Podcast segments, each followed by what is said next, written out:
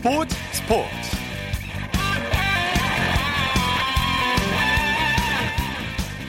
여러분 안녕하십니까? 아나운서 이창진입니다. 프로골프에서 10대들이 돌풍을 일으키고 있습니다. 오늘 열린 한국 프로골프 코리안 투어 군산 CC 오픈에서 10대가 1, 2위를 차지했는데요. 올해 18살인 김지영 선수가 우승을 차지했는데 김지영 선수는 프로 최연소 우승 그리고 2패 후 최단 기간 우승 기록까지 갈아치웠습니다. 또 2위를 차지한 김민규 선수는 중학교 졸업 후에 유럽에서 활동했는데요. 골프계에서 최연소 신기록 컬렉터로 불리고 있습니다. 돌풍의 주역인 10대들의 활약상 잠시 후 골프 전문 기자와 자세히 들여다보겠습니다. 일요일 스포츠 버스 먼저 축구 소식으로 시작합니다. 중앙일보의 박민 기자입니다. 안녕하세요. 네, 안녕하세요. K리그에서 울산과 대구가 맞대결을 펼쳤죠? 네, 조금 전에 대구에서 끝난 K리그 1 11라운드에서 울산이 대구를 3대 1로 꺾었습니다. 예. 아, 울산은 8승 2무 1패 승점 26점으로 전북을 승점 1점 차로 따돌리고 선두를 탈환을 했고요. 반면에 대구는 7경기 연속 무패를 멈춰서면서 5위에 머물렀습니다. 네. 경기 내용은 어땠습니까? 네, 대구에 비가 많이 내리면서 수중전이 펼쳐졌거든요. 어, 일단은 울산이 전반에는 그 이종용 선수가 펄펄 날았습니다. 어, 전반 18분에 정말 그 자로 젠듯한 크로스로 신진호의 선제골을 도왔고요. 어, 후반에는 울산 주니오 선수가 어, 후반 10분과 36분에 어, 두 골을 몰아쳤고요. 특히 어, 주니오 선수는 시즌 14호 골을 기록을 했는데 어, 7골을 기록 중인 2위 대구 세징야의 세징야와의 격차를 두 배로 0대로 벌리면서 또 득점왕에 또 성큼 다가섰습니다. 네. 강원과 광주의 경기는 어떻게 됐나요? 네, 그 경기가 강원에서 그 강원 홈 경기로 펼쳐졌는데요. 어, 강원이 광주를 4대 1로 대파하고 어, 4연패에서 탈출을 했습니다. 어, 강원은 4승 2무 5패 승점 14점으로 어, 부산과 승점은 같지만 다득점에 앞서서 6위로 올라섰고요. 반면에 광주는 4연패 늪에 빠지면서 9위에 어, 그쳤습니다. 네, 경기는 어떻게 펼쳐졌나요? 네, 그 김병수 감독이 이끄는 강원이 오랜만에 그 병수볼을 선보이면서 어, 정말 네 골 다 멋지게 뽑아냈습니다. 어, 전반 11분에 조재환 선수가 어, 논스톱 슛으로 선제골을 터뜨렸고요. 또 1대1로 맞선 전반 45분에는 이재권 선수가 한 골을 보탰고요. 또 후반에는 강원이 정말 멋진 그 패스 플레이를 펼치면서 김지영과 조재환이 두 골을 더 보태면서 어, 강원이 또 완승을 거뒀습니다. 네. 현재까지 11라운드를 마쳤는데 중간 수운이 살펴볼까요? 네, 울산이 승점 26점으로 선두로 올라섰고요. 어, 전북이 최근 두 경기에서 승점 1점을 얻는데 그치면서 2위로 어, 한 계단 내려앉았습니다. 어, 상주, 포항, 대구가 3, 4, 5위에 자리했고요. 어, 강원이 오늘 그 6위로 한 계단 점프를 했습니다. 네. 어, 반면에 서울과 성남, 인천은 그 12, 12, 11, 12위에 그치면서 하위권에 머물고 있습니다. 네. K리그2 경기 결과도 전해주시죠. 네, 대전 하나시티즌이 안산을 2대 0으로 꺾고 2위로 올라섰는데요. 어, 대전의 윤승원과 안드레 선수가 연속골을 터뜨렸고요. 어, 그리고 전남과 안양은 득점 없이 비겼습니다. 그리고 네. 어, 제주와 부천의 경기는 그 제주 월드컵 경기장에서 열릴 예정이었는데 어, 오늘 제주에 정말 짙은 안개가 끼면서 그 악천후로 인해서 그 양 팀의 경기가 어, 취소가 됐습니다. 네.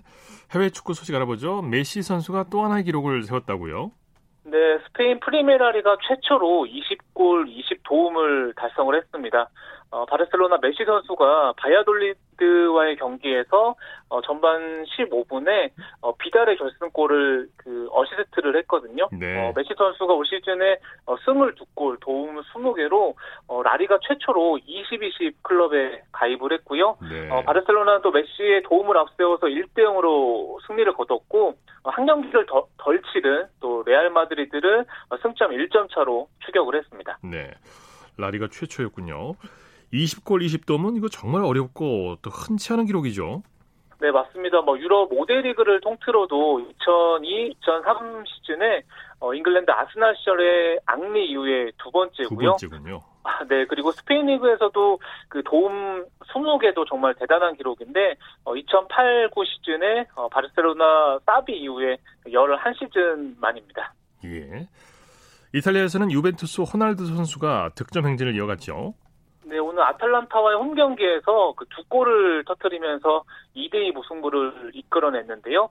후반 10분과 후반 45분에 어, 페널티킥으로만 두 골을 또 기록을 했고요. 예. 어, 유벤투스는 호날두를 앞세워서 그 무승부를 기록하면서 그 선두를 유지를 했는데 어, 2위 라치오의 승점 차를 8점 차까지 벌리면서 어, 리그 9연패를 향해서 어, 순항을 했습니다. 네. 호날두 선수는 득점왕을 지금 노리고 있죠. 네, 그 리그 28호 골을 터뜨렸는데요. 어, 득점 선두 라치오의 임모빌레를 한 골 차로 추격을 했습니다.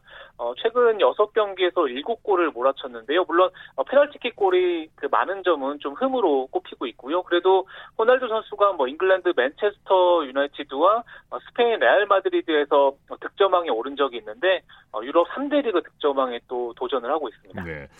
토트넘의 손흥민 선수 약 3시간 뒤에 경기를 갔죠?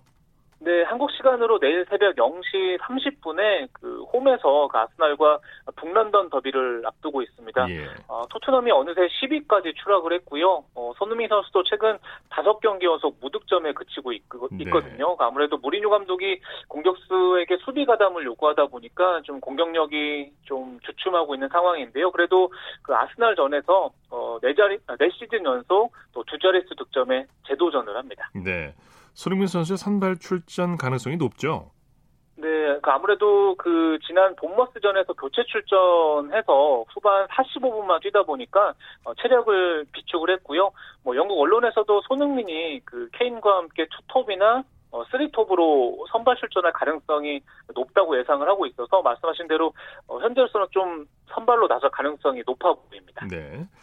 프리미어리그 우승을 확정한 리버풀 홈 경기 전승 기록은 날아갔어요. 네, 그렇습니다. 번리와 홈 경기에서 1대 1로 비겼는데요. 어, 로버트슨이 선제골을 터뜨렸지만 후반에 어, 동점골을 허용을 했습니다. 네. 어, 말씀하신 대로 이미 지난달에 그 30년 만에 그 리그 우승을 조기 확정을 했고요.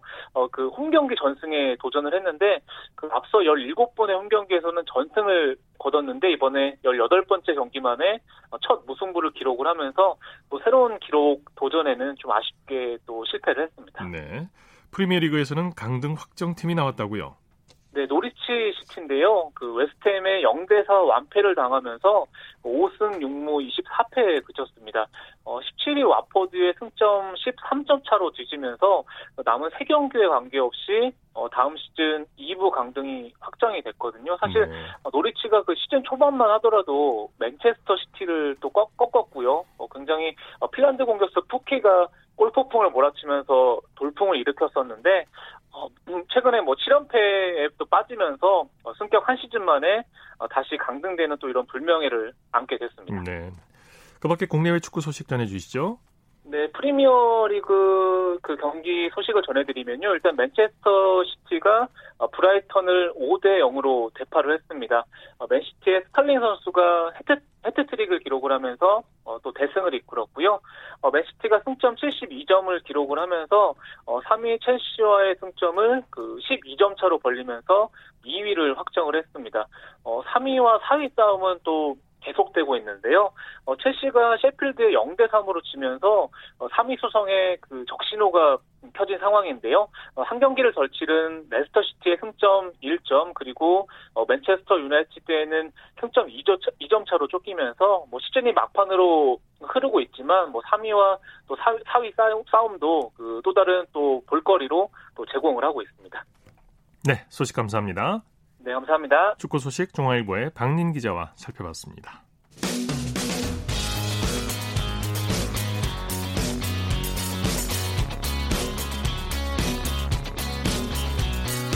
따뜻한 비판이 있습니다. 냉철한 분석이 있습니다. 스포츠 스포츠. 이어서 프로야구 소식입니다. 스포티비 뉴스의 김태우 기자와 함께합니다. 안녕하세요. 네, 안녕하세요. 오늘 비로 인해서 오늘 프로야구 다섯 경기가 모두 취소됐어요. 네, 전국을 덮은 비구름 때문에 오늘 광주, 부산, 대전, 수원에서 열릴 예정이었던 네 경기는 일찌감치 취소가 됐고요. 잠실에서 열린 LG와 NC의 경기도 개시는 했습니다만 결국 네. 노게임 처리가 됐습니다. 네. 취소된 네 경기는 내일 다시 열리게 되는데 내일도 비가 온다는 예보가 있어요. 맞습니다. 예년 같았으면 추후 편성이 됐을 텐데 올해는 코로나19 사태로 개막이 늦어지면서 주말에 취소된 경기는 월요일에 편성이 되는 것으로 임시 규정이 생겼습니다. 네. 7월과 8월은 혹석이라 더블헤더와 서스펜디드 경기는 열리지 않는데요. 토요일 혹은 일요일 경기가 취소될 경우에는 월요일에 경기를 치르는 규정은 살아 있으니까요. 7, 8월 야구 일정에 참고하시면 될 것 같습니다. 내일 비가 많이 온다고 하는데 뭐 열릴 수 있을지 모르겠습니다만. 네. LG와 NC의 경기는 다른 경기와 달리 두 차례나 중단됐다가 취소가 됐죠. 네, 맞습니다. 비구름이 남부지방에서 중부지방으로 북상하는 과정이었는데 이미 남부지방 3경기 그리고 수원 경기까지는 취소가 됐습니다. 가장 북쪽에 있는 잠실도 경기 전부터 비가 조금씩 내리고는 있었는데 일단 경기 진행은 할 수 있다는 판단 하에 경기가 시작이 됐고요. 하지만 NC의 1회 초 공격이 끝난 뒤에 한 차례 중단이 됐고 2대2로 맞선 3회 다시 빗방울이 굵어지면서 중단된 끝에 결국은 노게임이 선언됐습니다. 네. 경기 중단은 심판진의 판단에 따라 이루어지게 되는데 오늘 수원과 잠실이 비교가 됐다면서요. 네, 일단 경기 개시 전까지는 KBO에서 파견한 경기 감독관이 경기 진행 여부를 결정을 하게 됩니다. 그리고 경기가 시작이 되면 진행 여부는 심판들에게 위임이 되는데요. 수원이나 잠실이나 경기 전 강수량은 그렇게 많지 않았습니다. 하지만 수원은 밤 늦게까지 계속 빗줄기가 거세질 것이라는 예고를 참고해서 경기 감독관이 취소 결정을 내렸고요. 네. 다만 잠실은 일단 경기를 강행하는 것으로 결정을 하면서 약간 대비가 됐습니다. 네. 물론 좀 결과적인 얘기지만은 수원의 판단이 조금 더 옳았던 것 같습니다. 에, LG와 NC 경기는 3회 만에 중단이 됐는데 내일 몇 회부터 열리게 됩니까? 7월과 8월에는 서스펜디드 경기 규정이 없습니다. 오늘 3회 경기가 끝났으니 3회부터 경기가 이어지는 게 아니라요. 노게임 규정이 그대로 적용됩니다. 아, 오늘 네, 오늘 경기 기록은 다 사라지고요. 내일 1회부터 새로운 경기가 다시 열리게 됩니다. 네. 재편성 그리고 취소 경기에 대한 규칙이 따로 있다면서요. 기본적으로 더블헤더와 월요일 경기는 9회까지 승부를 가리지 못한다고 해도 연장전이 없습니다. 그대로 네. 경기가 종료가 되고요. 지금은 더블헤더가 열리지 않습니다만 한 팀당 일주일에 최대 7경기까지만 할 수 있습니다. 네. 월요일 첫 경기를 치르는 팀들의 선발은 어떻게 됩니까? 광주, 사직, 대전은 오늘 예고했던 선발 투수들이 그대로 나갑니다. 예. 수원은 삼성 뷰캐넌 선수는 그대로인데 KT만 김민수 선수에서 데스파이네 선수로 바뀌었고요. 잠실은 오늘 LG 김윤식, NC 구창모 선수가 공을 던진 상태이기 때문에 내일 나서기가 어렵습니다. LG는 이우찬, NC는 이재학 선수가 선발로 나갑니다. 네, 내일 경기 일정과 관전 포인트 짚어주시죠.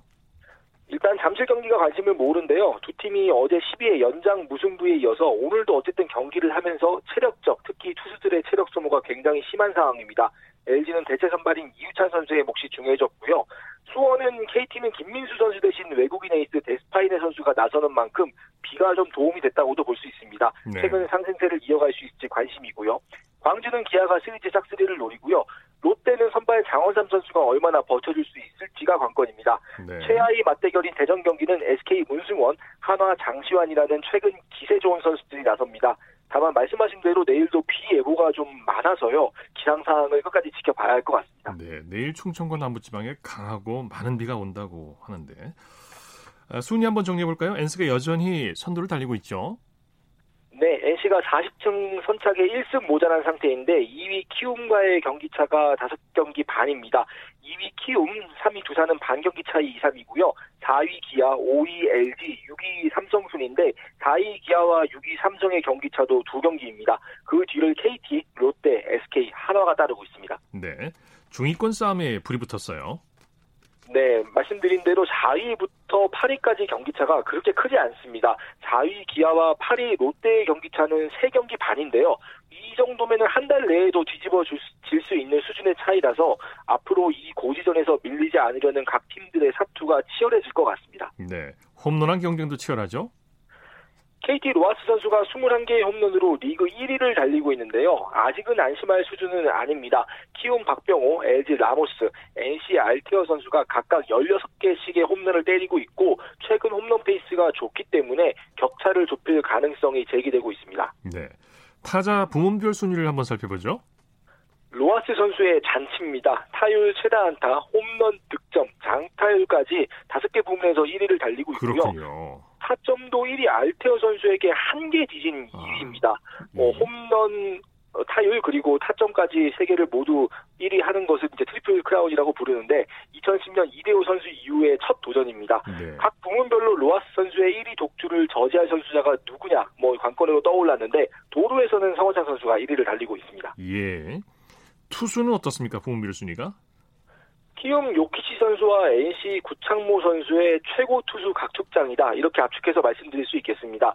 요키치 선수가 평균 자책점에서 구창모 선수의 아주 근소하게 앞선 1위고요. 다승은 두 선수 모두 8승으로 공동 1위입니다. 네. 구창모 선수가 탈삼진 1위를 기록을 하고 있는데요. 구창모 선수도 투수 트리플 크라운을 한번 노려볼 만한 기세입니다. 네. 세임은 세이브는 키움 조상우 선수와 NC 원종현 선수가 공동 1위고요. 홀드는 기아 전상현 선수가 1위를 달리고 있습니다. 네. 그 오승환 선수의 직구 구속이 크게 떨어져서 우려의 목소리가 나오고 있는데 삼성 허삼영 감독이 문제될 게 없다 이렇게 얘기했죠? 네, 어제 KT와의 경기에서 이제 오승환 선수가 8회에 등판을 했었는데 직구 구속이 좀 많이 떨어진 모습으로 팬들이 좀 의아해했습니다. 최저 141km까지 나왔는데요. 사실 네. 오승환 선수가 150 가까이를 던지는 선수이기 때문에 뭔가 이상이 생긴 게 아니냐 뭐 이런 말도 나왔습니다. 하지만 허선한 감독은 오늘 경기에 앞서서 크게 걱정할 것이 없다. 141km의 공은 오히려 치라고 준 것이다. 이렇게 선을 그었습니다. 예. 투수가 꼭 구속만으로 경기를 하는 것은 아닌 만큼 오승환 선수가 앞으로 어떤 모습을 보여줄지도 굉장히 흥미롭습니다. 네. 메이저리그 소식 살펴보죠. 토론토가 홈구장으로 버팔로를 재검토하고 있다고 하죠? 네, 지금 코로나19 사태 때문에 미국과 캐나다 국경을 오가는 게 힘들기 때문에 그렇습니다. 캐나다로 들어가면은 2주간 자가 격리를 해야 하는데요. 그렇게 되면은 미국에서 온 선수들이 모두 캐나다만 들어가면 2주간 격리를 해야 하기 때문에 네. 일정을 소화하는 자체가 어렵습니다. 토론토 구단은 당국에 MLB 경기는 좀 예외로 해달라 이렇게 말하는 상황인데 아직 당국은 전면적인 허가를 내주지 않고 있습니다. 네. 그래서 토론토가 미국 내 그러니까 자가격리가 필요 없는 미국 내에서 새 홈구장을 구하려고 하는 것입니다. 네, 토론토가 임시 연거지로 뉴욕을 정할 수도 있다고 하는 얘기가 나오고 있는데 류현진 선수도 거처를 그럼 뉴욕으로 옮겨야 되는 건가요? 만약에 그렇게 된다면은 류현진 선수도 그래야 할 것 같습니다. 지금 언급이 되는 곳이 말씀하신 대로 뭐 뉴욕 근처 혹은 뉴욕주의 버펄로 혹은 플로리다 훈련 시설이 있는 뭐 플로리다 각 도시가 되는데요. 네네. 어차피 토론토가 이제 토론토 홈으로 들어가지 않는다고 하면은 미국 내에서만 60경기를 소화를 하게 될 것 같습니다. 네. 그렇다면 유현희 선수도 아무래도 거처를 옮기는 것이 선수의 안정감을 위해서도 좀 낫지 않나 싶고요. 이거는 다른 토론토 선수에 대해도 마찬가지로 해당될 수 있는 문제가 될 것 같습니다. 네. 소식 감사합니다. 네, 감사합니다. 야구 소식 스포티비 뉴스의 김태우 기자였습니다. 쳤다 하면 홈런이고 슛 골이고 각본 없는 한편의 드라마 그것이 바로 그것이 바로 손에 잡힌 우승 트로피 목에 걸린 그 배달 너와 내가 하나 되는 그것이 바로 그것이 바로 그것이 바로 꿈꾸던 스포츠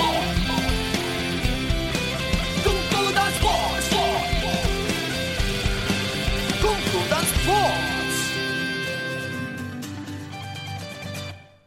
여서 스포츠 뒤에 숨어있는 즐거움과 노력 그리고 열정을 소개하는 스포츠를 만드는 사람들 시간입니다. 이혜리 리포터와 함께합니다. 어서 오십시오. 네, 안녕하세요. 네, 오늘 어떤 분 만나셨습니까? 네, 이 코로나19로 자전거로 운동하는 분들이 늘어났는데요. 뭐 가까운 한강만 가더라도 자전거로 운동을 하거나 아니면 자전거로 출퇴근하는 이런 라이더들을 볼 수 있습니다. 예. 그래서 오늘은 시민들에게 자전거를 안전하게 탈 수 있는 이런 교육을 하고 있는 이 동수 씨의 이야기를 해보려고 하는데요. 네. 어, 서 울시 구로구 체육회에서 활동하면서 자전거 교육 지도자 자격증을 취득했고요. 5년째 시민들에게 생활체육 자전거 교육을 지도하고 있는 이동수 씨부터 만나보겠습니다. 네. 처음 자전거를 접하시는 분들을 수업을 지도를 하고 있고요. 어느 정도 타시는데 자세가 조금 불안정하셔서 몸이 좀 아프시다는 분들도 계셔서 그런 분들도 같이 수업을 진행을 하고 있습니다. 허리와 손목, 그리고 어깨, 이 부분이 가장 아프다고 하셔가지고 어떻게 보면 자전거를 타는 모습, 타는 자세를 이제 뭐 사진을 찍어서 이제 각도에 따라서 어느 부위가 아픈지 이걸 어떻게 수정을 하면은 좀 덜 아프게 탈 수 있는지 이런 수업도 진행을 하고 있습니다. 네. 자전거 지도자 자격증도 있었군요. 네. 자, 이렇게 이제 전문가로부터 제대로 배우고 타면 달라지지 않을까 싶고요. 맞습니다. 자, 그런데 주의해야 될 게 이게 건강에도 좋고 스포츠로서도 그만인데 안전에 유의를 해야 되죠. 사고가 나면 크게 날 수도 있어요. 맞습니다. 어, 요즘에 그 자전거를 타고 다니다가 일어날 수 있는 이런 아찔한 경우들이 있는데요. 어, 자전거를 타다가 자전거 도로 중앙선을 침범하는 그런 자전거와 부딪히는 경우도 있고요. 네네. 또 자전거 도로에도 횡단보도가 있는데 자전거를 탈 때에는 이 횡단보도에 사람이 지나가면 무조건 자전거가 멈춰야 됩니다. 예. 그런데 그렇지 않아서 사람과 자전거가 부딪히는 그런 사고도 있고요. 또 자전거 앞으로 뛰어오는 뭐 아이들이나 보 행자 또는 어르신들이 조심스러운데 이런 것들을 방지하기 위해서도 이런 안전을 위한 최소한의 장비 그리고 교통 법규에 맞는 이런 방어 운전을 해야 되는데요. 예. 그래서 이동수 씨는 시민들이 안전하고 올바르게 자전거를 이용하는 그런 방법이나 또는 뭐 아, 올바른 통행 방법, 뭐 자전거 끌기나 올바른 브레이크 조작법 등 이런 실기 수업도 같이 병행해서 진행하고 있었습니다. 네. 어, 이동수 씨는 자신의 교육을 통해서 자전거에 대해서 시민들 에게 알려주고 또 교육생들이 스스로 자전거를 타고 달리는 모습을 보면 그 모습에 참 보람을 느낀다고 했는데요. 네. 이동수 씨에게 들어보겠습니다. 우선 자전거 처음 가르쳐 드리면은 페달을 한 바퀴 두 바퀴 굴리는 거 자체가 굉장히 어렵게 느껴지시 분들이 되게 많아요. 근데 이제 수업을 하다 보면은 한 바퀴 구르고 두 바퀴 구르고 하다 보면은 그 대상자가 저하고 10m, 20m 이렇게 멀어지잖아요. 멀어지다가 이제 브레이크를 잡고 그 자리에 딱 서 있는 모습을 보면요. 수업을 받으시는 분이 무언가를 습득한 거잖아요. 운동으로서 습득을 하고 또 그거를 사용할 수 있다는 모습이 하나를 더 배웠다는 그리고 저는 그걸 가르쳤다는 거에 큰 보람을 느끼고 있죠. 네.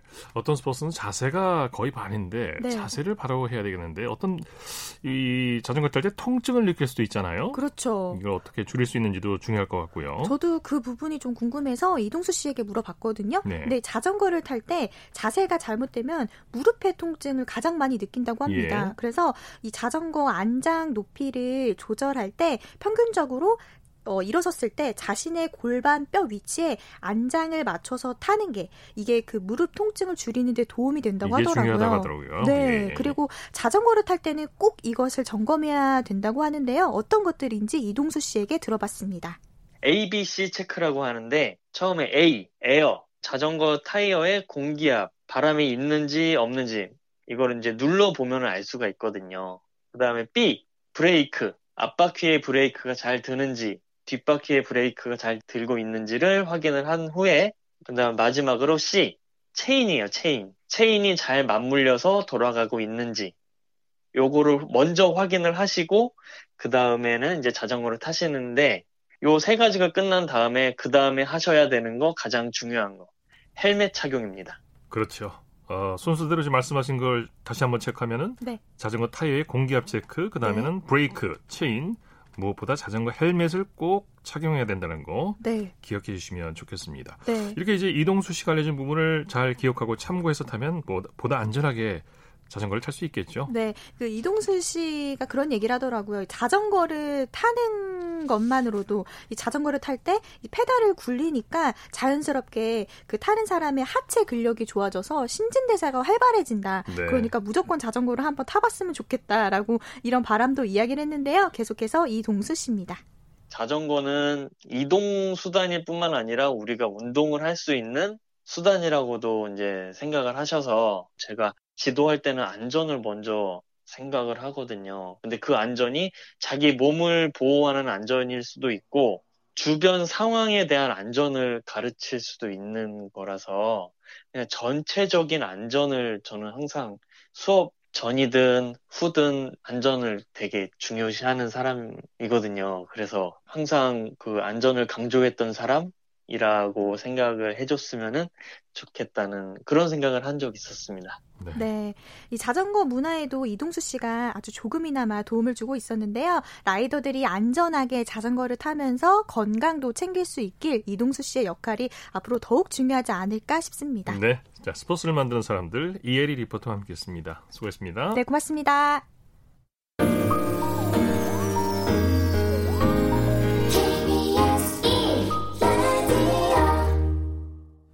이어서 한 주간 이슈가 됐던 스포츠계 소식을 집중 분석해보는 최동호의 스포츠 칼럼 시간입니다.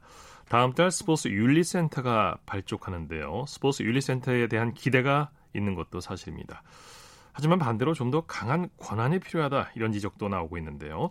스포츠 평론가 최동호 씨와 함께 이 문제를 자세히 살펴보겠습니다. 안녕하세요.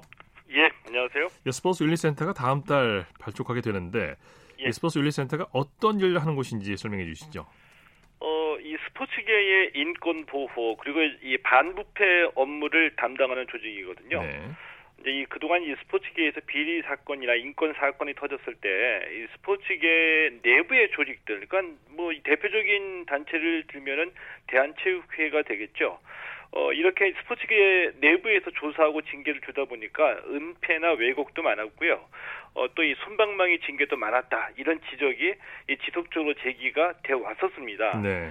네, 그래서 이 스포츠계 외부에 이 독립성을 유지할 수 있는 인권, 이 반부패 단체를 만들자. 여기에서 이 스포츠계와 연관이 없는 분들이 좀 더 이 공정하게 일을 처리할 수 있게 하자. 이런 취지에서 만들어진 거고요. 네. 우여곡절이 없지는 않았습니다. 네. 네, 그래서 이 8월 출범을 눈앞에 두고 있는 거죠. 네. 고 최숙현 선수의 안타까운 일도 있었고요. 이 스포츠 윤리센터 같은 단체가 제대로 가동이 되면 이런 일이 예. 일어나지 않을 것 같은데 최근 들어서 문제점이 지적되고 있어요. 어, 예, 몇 가지 좀, 이, 제가 보기엔 심각합니다. 이 심각한 문제점이 지적이 되고 있는데, 네. 자, 우선은 이 자체적인 수사권하고 징계권이 없습니다. 네. 때문에 예를 들어가지고 인권 사건이 발생했을 때 혐의자를 불러서 조사하려고 하는데 혐의자가 아 나 바빠서 못 가겠다 이렇게 하면은 강제로 조사할 방법이 없는 겁니다. 예. 또 이 설령 조사를 했다고 하더라도 이 징계를 줄 수 있는 권한이 없거든요. 자, 그래서 네. 이제 조사하고 난 뒤에 이, 이- 이 결론은 항상 해당 종목 단체에다가 징계를 의뢰한다. 이렇게 끝날 수밖에 없게 돼 있습니다. 예. 예. 어, 이것도 이 종목 단체가 뭐 징계를 의뢰한다고 하더라도 어, 종목 단체가 이 정상을 참작해서 징계를 유예한다. 이렇게 하면은 그냥 징계가 없던 일로 끝나게 되는 거죠. 네, 유야무야 될수 예. 소지가 큰 거죠.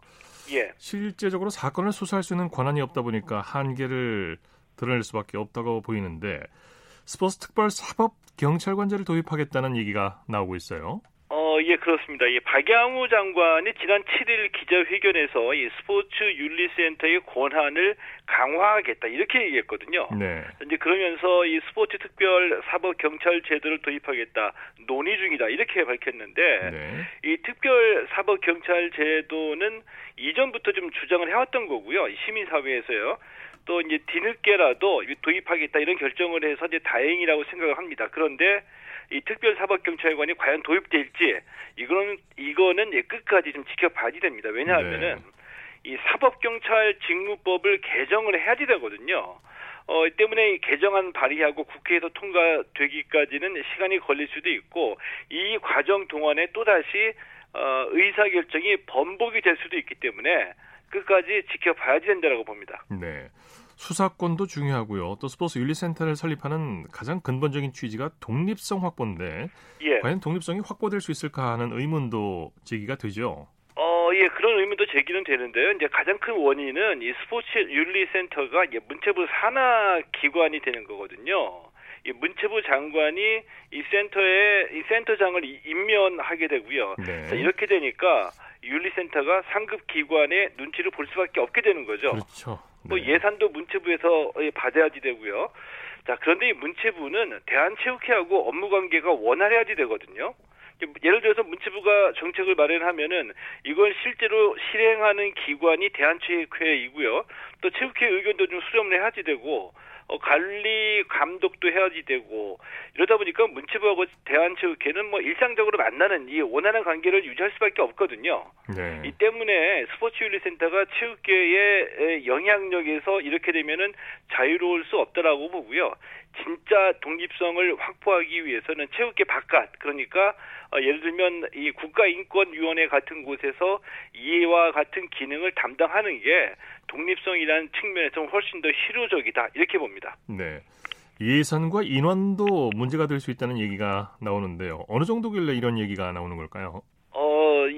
스포츠센터 윤리센터의 인원이 모두 25명이거든요. 예. 이 인원을 현재 채용 중에 있습니다. 근데 윤리센터가 가동이 되면 대한체육회하고 시도별 체육회 또 종목별 단체에 있는 어, 비슷한 조직 그러니까 인권을 담당하는 스포츠 윤리센터 말고 이 스포츠 공정위원회나 스포츠 인권센터가 다 폐지가 되고 윤리센터로 통합이 되거든요. 네. 자, 그런데 대한체육회에 있는 클린 스포츠 센터나 스포츠 인권센터도 현재 인원과 예산이 부족하다는 말을 하는데 대한민국 스포츠계의 모든 인권, 반부패 업무, 또 조사하고 교육 등을 담당하는 윤리센터 인원이 25명이라고 한다면은 저는 네. 이 인원 가지고 업무를 다 처리할 수 없다라고 봅니다. 어림없다고 네. 보는 거죠. 이 인원으로는요. 네. 이영 의원도 그렇고요. 박정 예. 의원, 이모경 의원 등 몇몇 의원들이 관련 법안 개정을 준비하고 있는데 앞서 말씀하신 문제점을 개정 법안에 충분히 좀 담아낼 수 있었으면 좋겠습니다.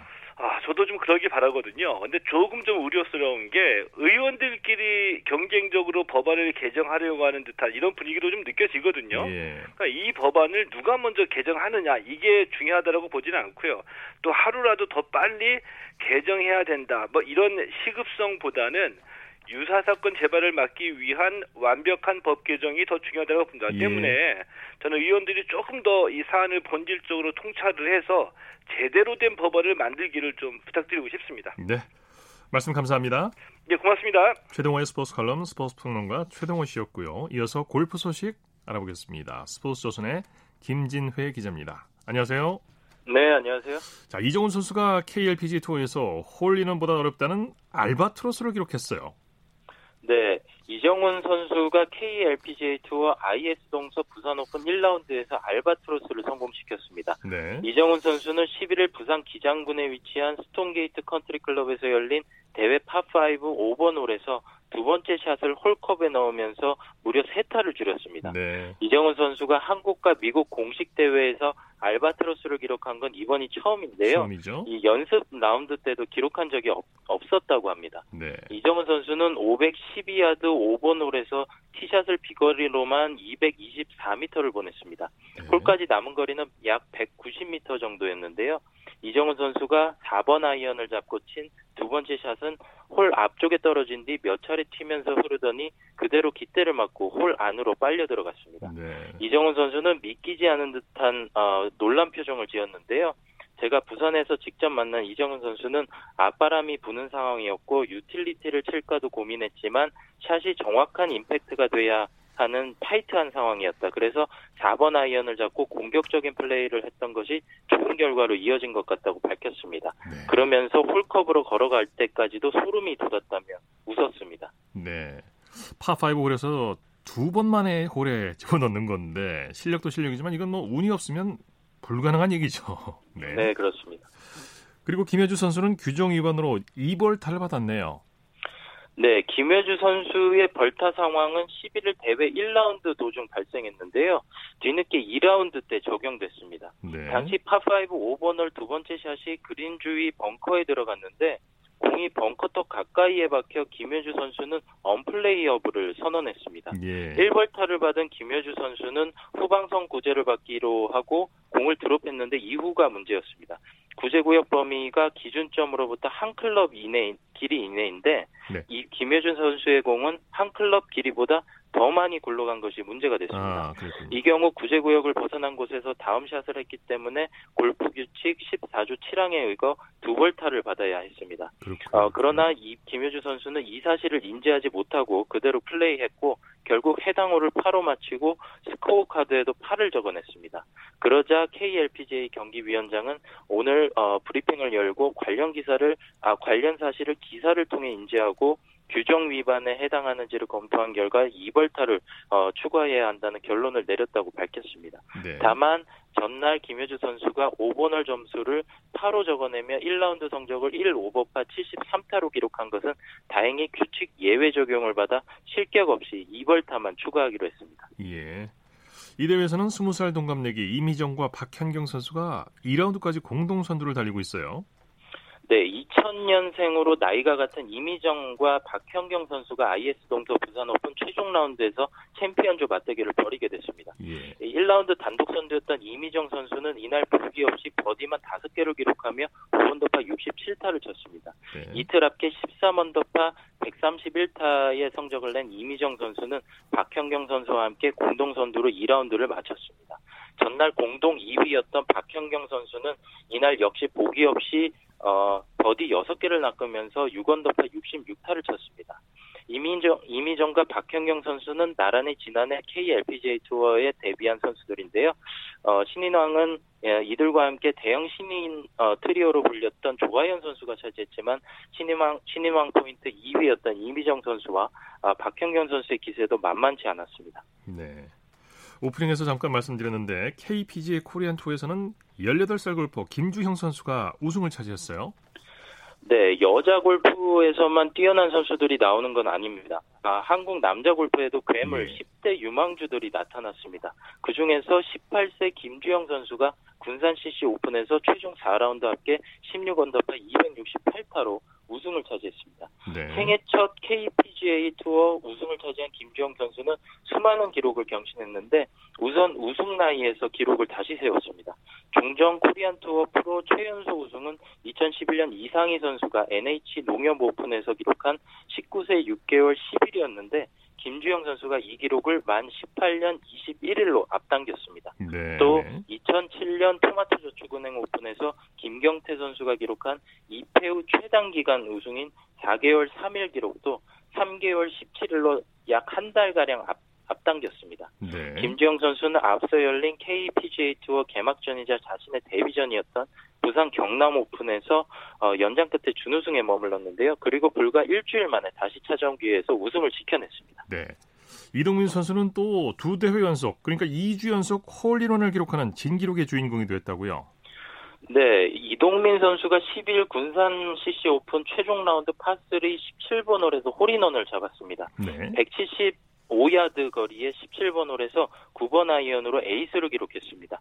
이동민 선수는 지난주 코리아 투어 개막전인 부산 경남 오픈 1라운드 도중 파3 홀인 12번 홀에서 시즌 첫 홀인원을 기록한 바 있는데요. 예. 공식 프로 대회에서 2주 연속 홀인원은 전례가 없는 진기록입니다. 그렇죠. 네. 어, 홀인원 두 방으로 부수입도 짭짤했는데 이날 17번 홀에서 부상으로 걸린 3천만 원 상당의 가전제품 4종 세트를 받았고 네. 지난주엔 1천만 원 상당의 고급 매트리스를 부상으로 받았습니다. 네. 소식 감사합니다. 예, 감사합니다. 골프 소식 스포츠 조선의 김진회 기자와 정리했습니다. 스포츠 스포츠 오늘 준비한 소식은 여기까지고요. 내일은 8시 30분부터 들으실 수 있습니다. 함께해 주신 여러분 고맙습니다. 지금까지 아나운서 이창진이었습니다. 스포츠 스포츠 with you and you alone. Pull me in like you.